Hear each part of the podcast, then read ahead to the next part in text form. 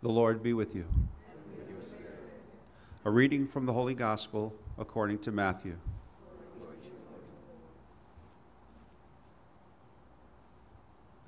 Jesus went around to all the towns and villages, teaching in their synagogues, proclaiming the gospel of the kingdom, and curing every disease and illness. At the sight of the crowds, his heart was moved with pity for them because they were troubled and abandoned, like sheep without a shepherd. Then he said to his disciples, The harvest is abundant, but the laborers are few. So ask the master of the harvest to send out laborers for his harvest. Then he summoned his twelve disciples and gave them authority over unclean spirits to drive them out and to cure every disease and every illness. Jesus sent out these twelve after instructing them thus Go to the lost sheep of the house of Israel. As you go, make this proclamation The kingdom of heaven is at hand. Cure the sick, raise the dead, cleanse lepers, drive out demons. Without cost you have received, without cost you are to give. The Gospel of the Lord.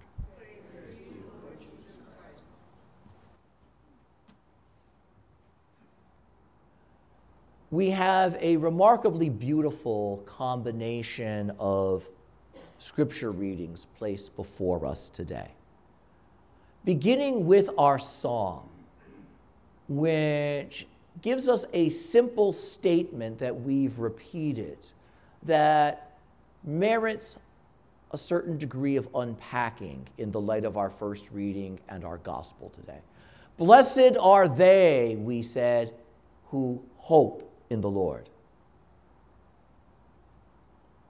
On the one hand, that doesn't seem to be a remarkable statement. It's a statement we've heard time and time again in various ways, to the point that it can seem to be little more than a cliche. Blessed are those who hope in the Lord. And the fact that it can seem to be little more than a cliche is exactly the problem. And it's not a problem with the statement, it's a problem about us, a problem with our hearts, our minds, our attitudes, and our spirits. Because the simple fact of the matter is, many of us who bear the name Christian do not know how to hope. We daydream, we have little things that we look for but a real hope in God is something that is all too often sorely lacking among us. St. Louis de Montfort, at one point, writing to the community of missionaries that he desired to found but did not yet exist, wrote to this little band of priests and missionaries that didn't exist a letter. Imagine that. To be looking forward into the future where, despite your best attempts to get something off the ground, it went nowhere. And yet to look forward with such a confidence and such an intensity that even though the foundation you were starting didn't look like it had any real prospect of getting off the ground, you were going to write a letter to its future members. And in that letter is a remarkably beautiful statement. He speaks to this small band that finds itself likely overwhelmed and at risk in a world whose problems are enormous, in a world where there are many in love with sin, many more, in fact, than are in love with virtue in a world where those who hold power and authority and influence use these things against the gospel rather than in cooperation with it. And how tiny and overwhelmed and frightened one can find himself in that world. And he begins his letter naming these realities, and he says, simply quoting the Lord, Fear not. Even though you have every reason in the world to be frightened, fear not. And then he continues, saying, But that's not enough. It is not enough to be unafraid.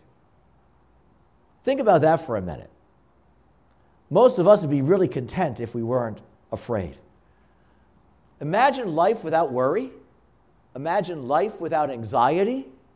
Imagine life without all that stress that comes from our fear of what might go wrong and how we might be disappointed.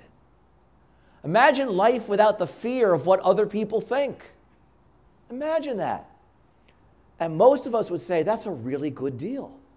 I'll take that all day long. And so here's Father de Montfort saying, but that's not enough.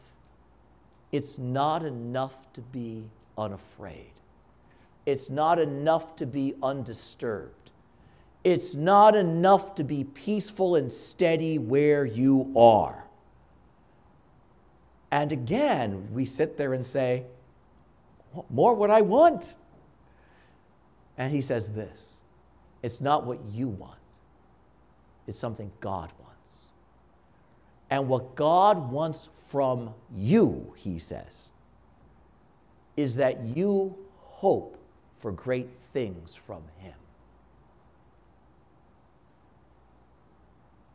Hope sounds different that way, doesn't it? It is not simply hoping God. God wants you to hope for great things from Him. What a remarkable statement that is. And he continues because that's not the whole statement. God wants you to hope for great things from Him and to be filled with joy by reason of this hope. And that's where most of us fail.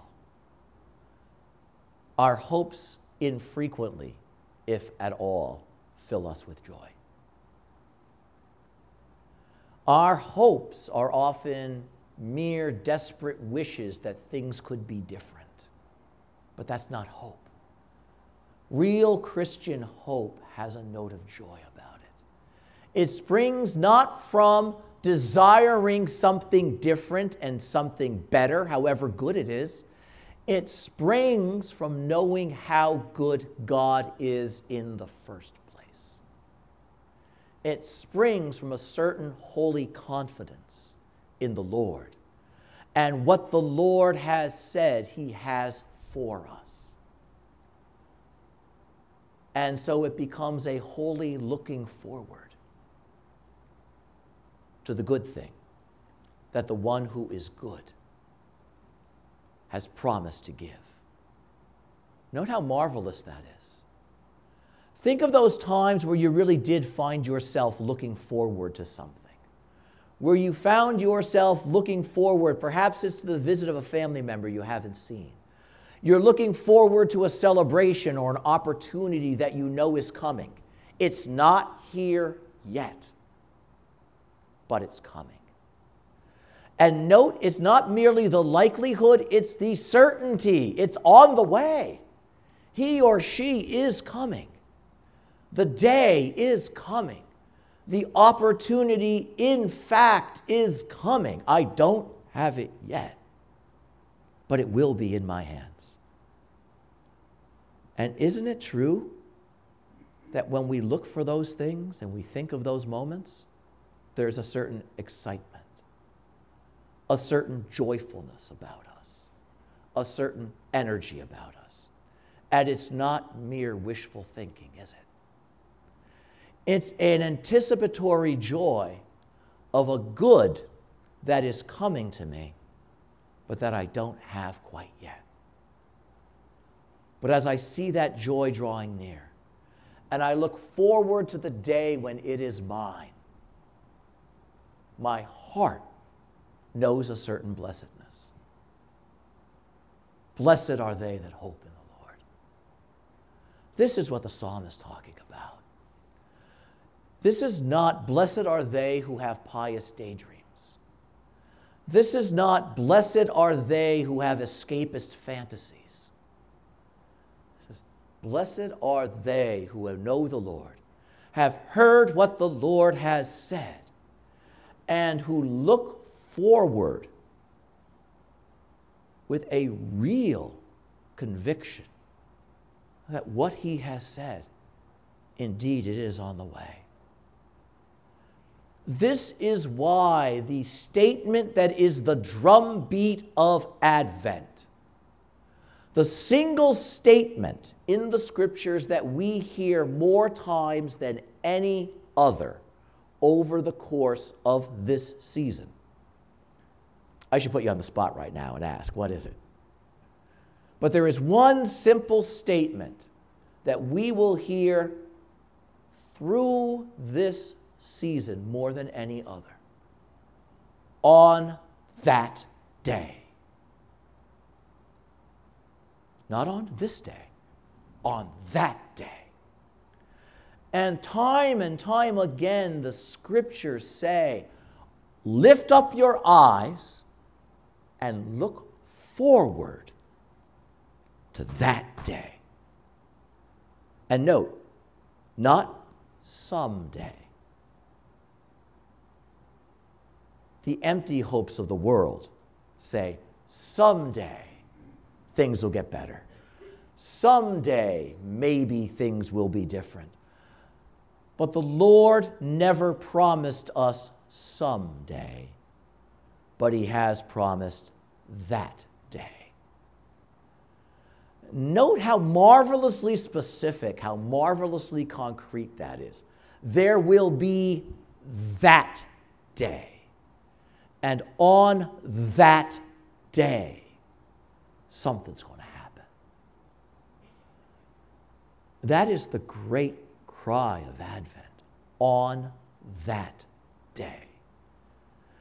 And so, note, we who live in this day are called to lift up our eyes out of this day, at least for a moment, and standing in the reality the goodness and the pain, the woundedness and the progress of this day, and look forward to that day. And in the light of that day, to move forward from this day. Note how that gives us a directionality. It is not just that that day is coming it is everything that the Lord is doing is also moving us toward that day. And that's the double movement of Advent. It is not just that the Lord is coming to us, but that everything is also moving toward Him. This day has its value because that day is coming. This day, today, is ordered to that day. And when I realize that, I recognize that there is a fundamental directionality about my living. There is a fundamental directionality about this chaotic world in which I find myself. A chaos whose meaning can only be clear in the light of that day. Our mistake is we try to understand everything in terms of this day. And that's how we reduce our lives and ourselves to our problems and our struggles. And so we hear on that day, something's going to happen. How absolutely beautiful. Those who hope in the Lord are those who know how to look toward that day. And now, recognizing this, recognizing this, we understand that on the one hand, the season of Advent is about getting us ready to celebrate a certain that day. The anniversary of that day in which the Lord let the face of his glory shine upon us physically in this world for the very first time the feast of his nativity. the feast of Christmas. But we're not getting ready for his birth because that's already happened. Rather, we are getting ready to celebrate that day on which he first appears for us. And why do we do that? Because when he was born on that day, 2,000 years ago, that day of which the prophets speak began to break on the world. Note, born on Christmas Day, the Lord shows his face, and it is the first rays of light of that day, that long day of the Lord by which all woundedness will be healed and all evil will be overcome, and all injustice cast down on that day. And what do we hear in that magnificent prophecy from the book of Isaiah? On that day, you will have the water for which you have been longing and the bread that you need. And you will see your teacher. Note how it speaks of the incarnation of the Lord, who shows in a human face the fullness of the wisdom of God.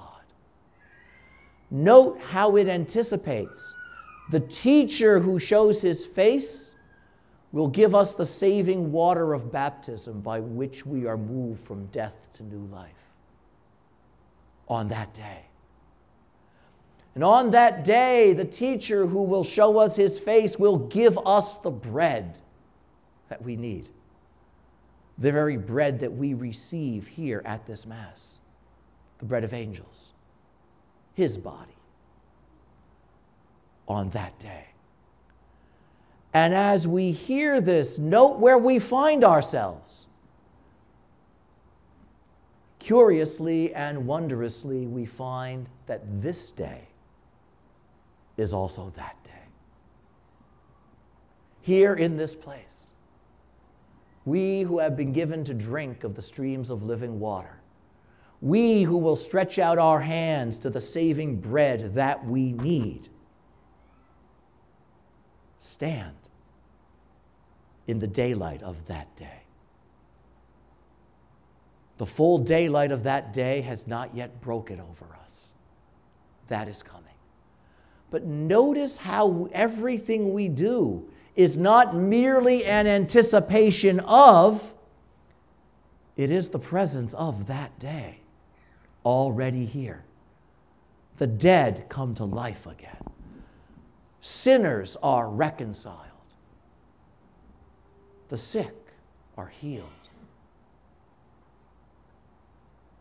the hungry are fed, the poor are cared for on this day, which because of Christ is also that day.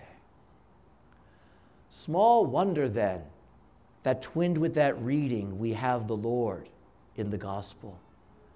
Surrounded by the sea of the neediness of the world, so many sick, so many wounded, so many troubled, because his day is that day in which he comes to gather around himself the troubled and the afflicted and the broken and the wounded.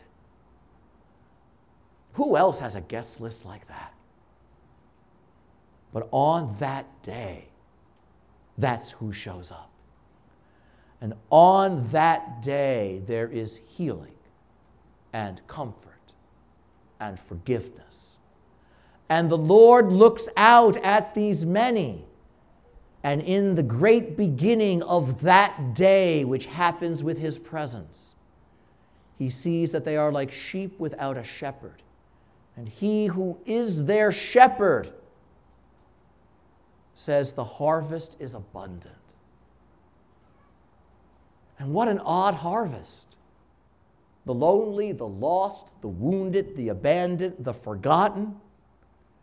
And here's Jesus saying, let's gather all of them in. Not a harvest of the perfect, not a harvest of the holy, not a harvest of the mighty, not a harvest of the wealthy, but the harvest of that day. And to gather them, he says, pray that workers be sent. Note how here the establishment of the church to go out into the world and to gather the many is an element of that day. That day of which the prophets spoke and wrote. That day of which we have been reflecting is here on this day. Not in its fullness, oh, but in its reality. How absolutely wonderful that is. And so here we are on this day.